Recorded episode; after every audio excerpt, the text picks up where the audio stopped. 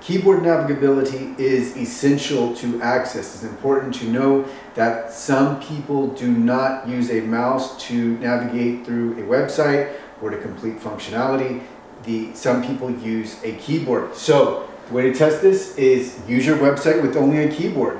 Make sure that you can uh, navigate to and from all interactive elements Make sure that you complete all, can complete all of the operations and functions of the website. So whether this is signing up for a newsletter, this is checking out, adding a product to the cart, etc. You need to make sure that everything can be done using only a keyboard.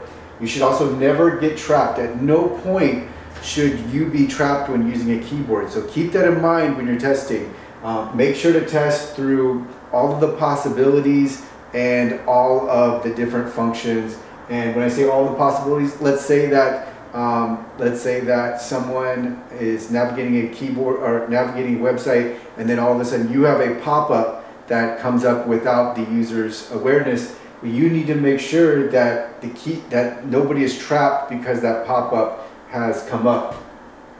The visual order should match the programmatic order. So what this means is that if, if someone is navigating a website and can see it, that visual order should match the programmatic order that is presented to a screen reader user.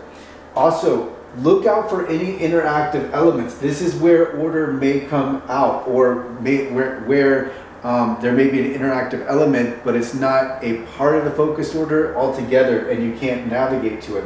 So um, anytime an ARIA label is incorporated, anytime there are pop-ups, these are two common areas where you can see something, something, an interactive element will be out of the focus order and or not receive focus.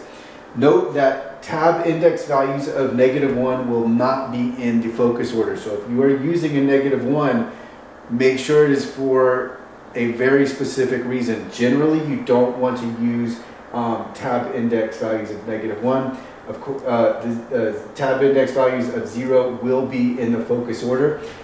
It's this is a really, really important section. We want to make sure that everybody has access. We want to be able to, again, make sure that you can completely and thoroughly use a website using a keyboard. So if you go onto your website and you start using a keyboard and at some point you cannot complete an action or you cannot um, navigate to a, an interactive element, then there is a problem and you need to make sure that your website, that you're able to fully navigate and use um, with only a keyboard. So spacebar, enter key, uh, shift tab, tab, etc. Make sure that your website is fully navigable by keyboard.